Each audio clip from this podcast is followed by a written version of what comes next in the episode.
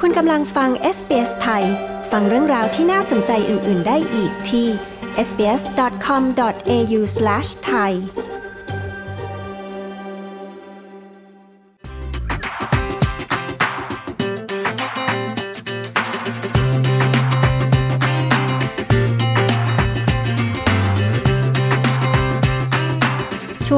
คุยวันนี้นะคะ สถานทูตไทยจะแจ้งข่าวดีที่ผู้ถือพาสปอร์ตออสเตรเลีย จะอยู่ในไทยเพื่อการท่องเที่ยวได้นานขึ้น พร้อมคำแนะนำสำหรับคนไทยที่จะเดินทางกลับไทย แต่หนังสือเดินทางไทยหมดอายุ กรณีต้องทำหนังสือเดินทางใหม่ เพราะตกเป็นเหยื่อโจรกรรมข้อมูลที่เกิดกับ Optus หรือ Medibank จะทำอย่างไร และข่าวกิจกรรมสถานทูตค่ะ คุณทฤษฎีจำลองราช อัครราชทูตที่ปรึกษา และหัวหน้าฝ่ายกงสุลของสถานทูตไทยกรุงแคนเบรา มีคำอธิบายค่ะ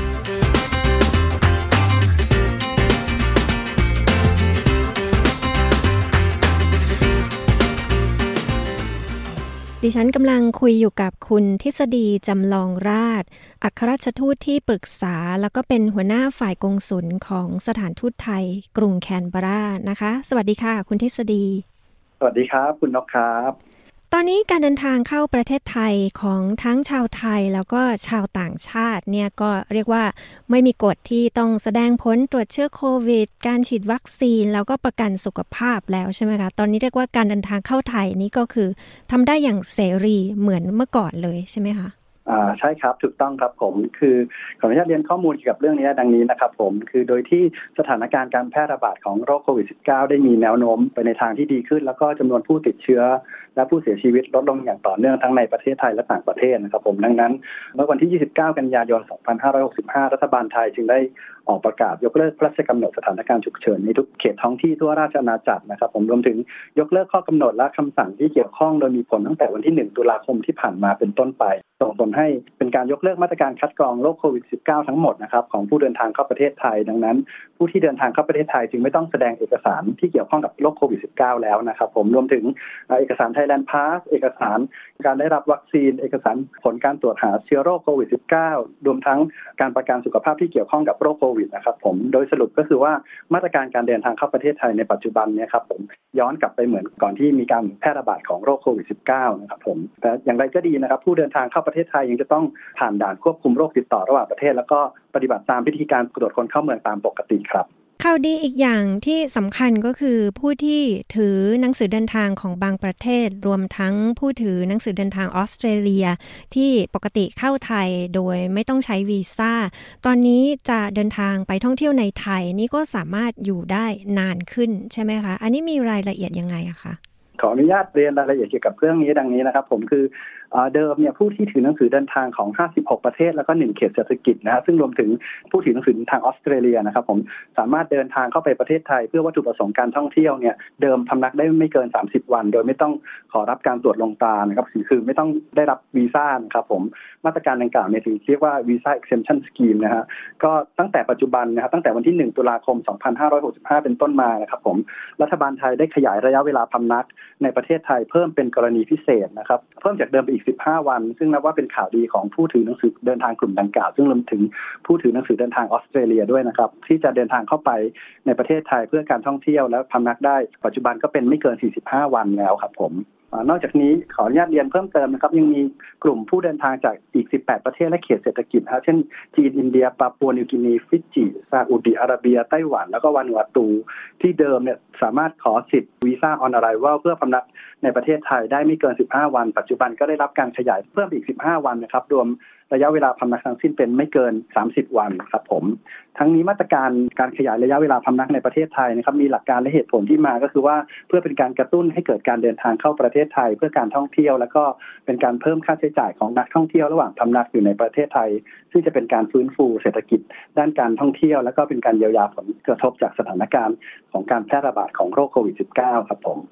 การเปลี่ยนแปลงที่สามารถอยู่ได้นานขึ้นสำหรับนักท่องเที่ยวจากประเทศเหล่านี้เนี่ยนะคะ อันนี้เป็นการเปลี่ยนแปลงถาวรเลยหรือเปล่าคะ แล้วเวลาที่จะเดินทางเข้าไทยเนี่ยกำหนดไหมคะว่าต้องเดินทางช่องทางทางอากาศ เข้าไทยทางบกอาจจะมาจากทางใต้อะไรอย่างนี้ก็สามารถอยู่ได้ 45 วันได้ใช่ไหมคะใช่ครับถูกต้องครับผมมาตรการดังกล่าวเนี่ยสามารถเดินทางเข้าประเทศไทยได้ทั้งทางบก แล้วก็ทางอากาศนะครับผม แล้วก็ขออนุญาตเรียนว่าโดยที่เป็นการเพิ่มระยะเวลาการพำนักเป็นกรณีพิเศษนะครับผม ดังนั้นมาตรการนี้จะมีผลถึงเพียงแค่วันที่ 31 มีนาคม 2566 ก็คือมีนาคมปีหน้าครับผม ถามว่าจะมีการขยายต่อไปหรือไม่ อันนี้ก็จะคงจะต้องติดตามดูต่อไปเมื่อประมาณใกล้จะถึงเดือนมีนาคมปี 2566 ครับผม ถ้าอยู่ครบ 45 วันแล้ว ผู้ถือหนังสือเดินทางอย่างของออสเตรเลียในกลุ่มนี้นะคะ จะขยายเวลาอยู่ต่อได้ไหมคะ แล้วจะต้องทำยังไงคะอันนี้ก็เป็นไปตามหลักเกณฑ์เดิมนะครับผมในกรณีที่ทำนักอยู่ครบ 45 วันแล้วแล้วยัง อยากประสงค์ที่จะพำนักอยู่ในประเทศไทยต่อเพื่อการท่องเที่ยวก็สามารถขอขยายระยะเวลาพำนักในประเทศไทยต่อไปได้อีก 30 วันนะครับ ผมแต่ว่าสามารถขอได้เพียงครั้งเดียวนะครับผมเพราะฉะนั้นจะรวมระยะเวลาพำนักในประเทศไทยทั้งหมดเนี่ยจะได้ไม่เกิน 75 วันครับผมโดยวิธีการขอก็สามารถยื่นคำร้องพร้อมเอกสารประกอบนะครับ ผมยื่นได้ที่สำนักงงานตรวจคนเข้าเมืองที่กรุงเทพหรือว่าที่ต่างจังหวัดก็ได้ครับผม ข้อมูลเพิ่มเติมอาจจะดูได้ที่เว็บไซต์ของ immigration.go.th ก็ได้ครับ สำหรับคนไทยบางคนนะคะ หนังสือเดินทางหมดอายุนานแล้ว แล้วก็ยังไม่ได้ต่ออายุ จะใช้หนังสือเดินทางไทยที่หมดอายุนานแล้วเนี่ยเข้าไทยได้ไหมคะ บางคนก็หนังสือเดินทางไทยหมดอายุนานแล้ว แต่ว่ามีหนังสือเดินทางออสเตรเลียอยู่ ก็เลยจะใช้หนังสือเดินทางออสเตรเลียเข้าไทย แล้วค่อยไปต่ออายุหนังสือเดินทางไทยทีหลังอะคะสำหรับคนกลุ่มนี้เนี่ยนะคะ ทางสถานทูตมีคำแนะนำยังไงคะ กรณีนี้ผมขอแยกตอบเป็น 2 ประเด็นนะครับ เป็นประเด็นแรกคือ กรณีที่เป็นบุคคลสัญชาติไทยสัญชาติเดียวนะครับ ผมแล้วกรณีที่ 2 ก็คือเป็นกรณีที่บุคคลที่ถือสัญชาติไทยและออสเตรเลียนะครับ ผมเดี๋ยวผมขอย้อนกลับมาประเด็นแรกก่อนนะครับ ผมกรณีที่เป็นผู้ถือสัญชาติไทยสัญชาติเดียวแล้วก็ถือหนังสือเดินทางไทยที่หมดอายุแล้วนะครับ ผมในกรณีเช่นนี้ผมขอแนะนำให้ผู้เดินทางเนี่ยติดต่อสายการบินที่ท่านจะเดินทางก่อน เพื่อขอรับคำยืนยันจากสายการบินว่า สามารถใช้หนังสือเดินทางไทยที่หมดอายุแล้วเนี่ยเดินทางกลับประเทศไทย ซึ่งเป็นประเทศเจ้าของสัญชาติของผู้เดินทางได้หรือไม่นะครับผมเท่าที่ผมทราบมาเกิดมีบางสายการบินเนี่ยอนุญาตให้ผู้โดยสารเนี่ยเดินทางด้วยหนังสือเดินทางไทยที่หมดอายุแล้วกับประเทศไทยได้ ส่วนใหญ่จะเป็นสายการบินที่ทำการบินตรง ไม่มีการแวะพักหรือเปลี่ยนเที่ยวบินในประเทศที่3นะครับผมในกรณีที่สายการบินไม่อนุญาตให้ใช้หนังสือเดินทางไทยที่หมดอายุแล้วเดินทางกลับประเทศไทย ผมขอแนะนำให้ผู้เดินทางติดต่อสถานเอกอัครราชทูตนะครับ ผมเพื่อขอทำหนังสือเดินทางเล่มใหม่นะครับหนังสือเดินทางธรรมดาเล่มใหม่ซึ่งอาจจะมีอายุ5ปีหรือ10 ปีแล้วแต่กรณีนะครับ ผม ในกรณีที่ต้องเดินทางฉุกเฉินโดยเร่งหรือเร่งด่วนนะครับ ก็สามารถติดต่อสถานเอกอัครราชทูตเพื่อขอทำหนังสือเดินทางฉุกเฉินได้นะครับ ผมหรือที่เรียกว่า emergency passport นะครับผมจะมีค่าธรรมเนียม 12 ดอลลาร์ แล้วก็มีอายุสำหรับใช้การเดินทางได้ภายใน 1 ปีครับผม ทั้งนี้ก็เพื่อประโยชน์ของผู้เดินทางนี่ก็อาจจะตรวจสอบสายการบินด้วยนะครับ ว่าในกรณีที่มีการแวะเปลี่ยนเที่ยวบิน หรือว่าแวะพักในประเทศที่3เนี่ยมีข้อจำกัดหรือว่าข้อระเบียบข้อต้องห้ามอะไรหรือเปล่าครับผมอีกประเด็นหนึ่งนะครับ ผมกรณีของที่เป็นผู้ถือหนังสือเดินทางไทยและออสเตรเลีย แต่ว่าหนังสือเดินทางไทยหมดอายุแล้วนะครับ ผมกรณีเช่นนี้ก็ถ้าเกิดผู้เดินทางเนี่ยไม่สะดวกที่จะมาทำหนังสือเดินทางไทยเล่มใหม่ที่สถานเอกอัครราชทูตก็ แนะนำว่าอาจจะใช้หนังสือเดินทางออสเตรเลียในการเดินทางเข้าประเทศไทย โดยใช้สิทธิที่ยกเว้นการตรวจลงตาเพื่อการท่องเที่ยวและพำนักในประเทศไทยได้ไม่เกิน 45 วัน แล้วก็เมื่อเดินทางไปถึงประเทศไทยแล้วครับ ผมก็อาจจะแนะนำว่าให้ไปติดต่อ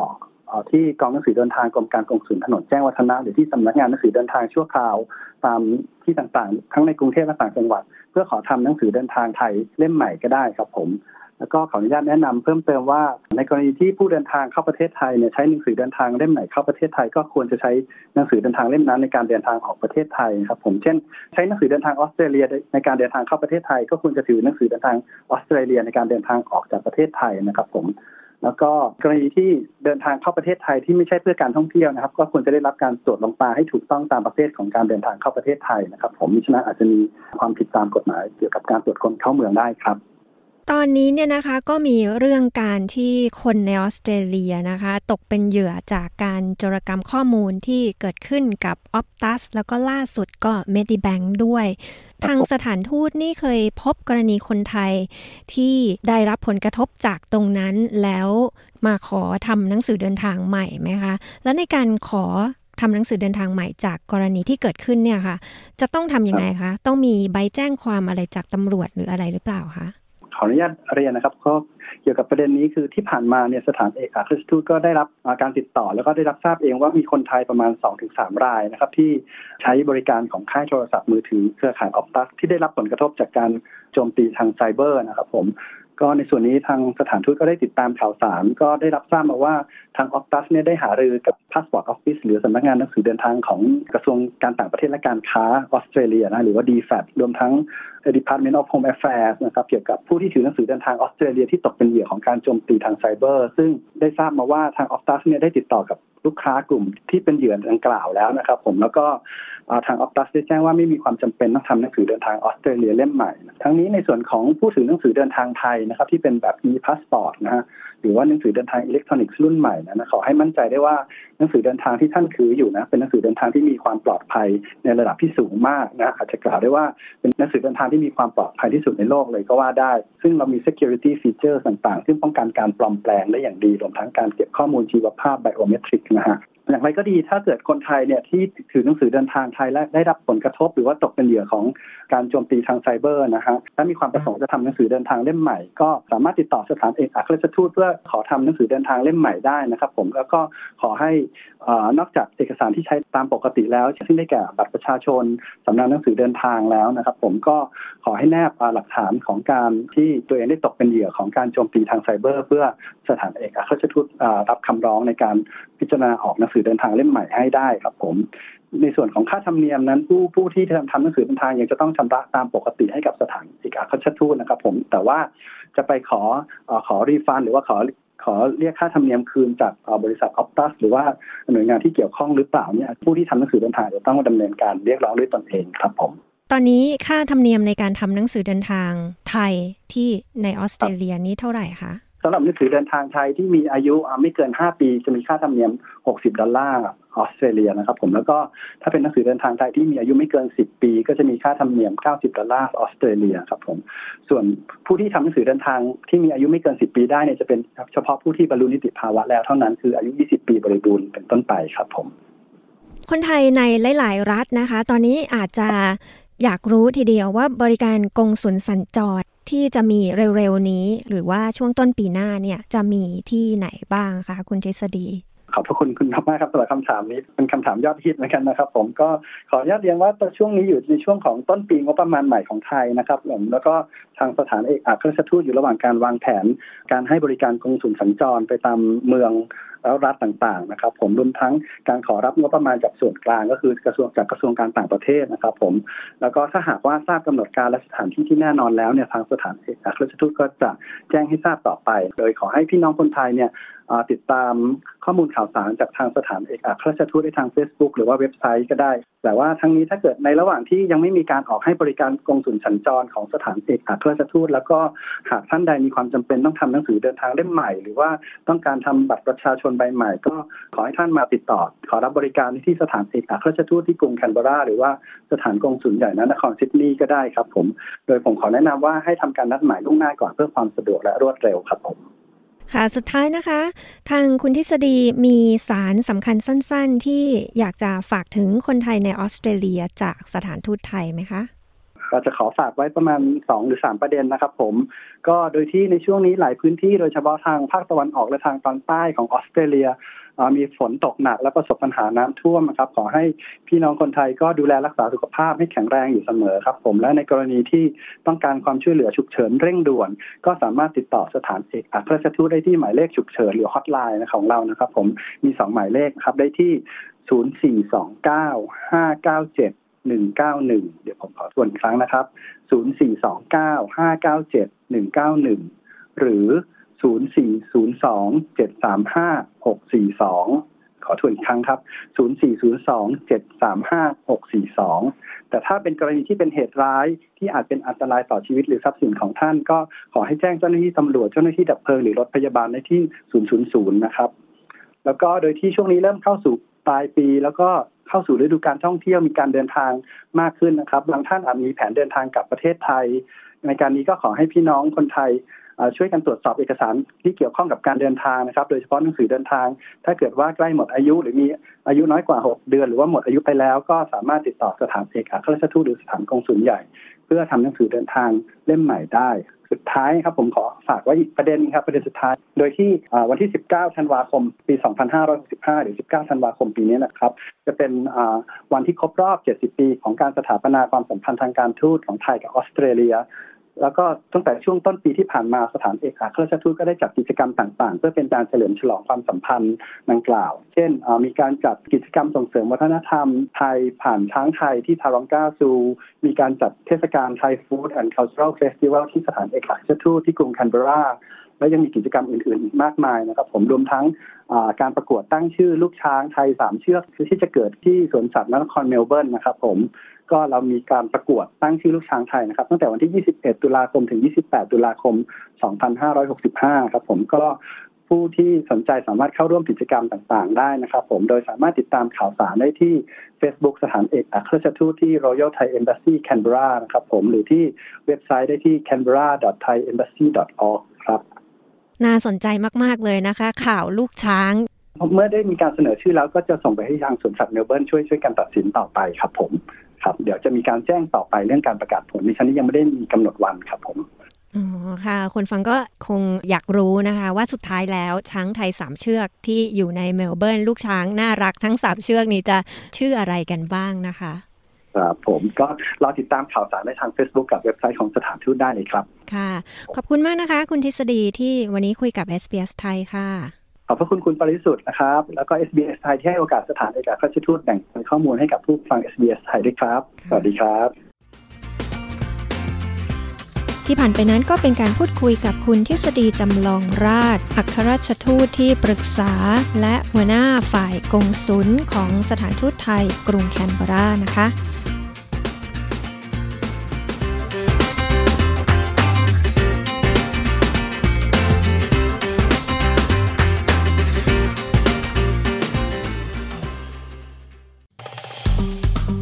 กดไลค์แชร์ และแสดงความเห็นไป follow SBS ไทยทาง Facebook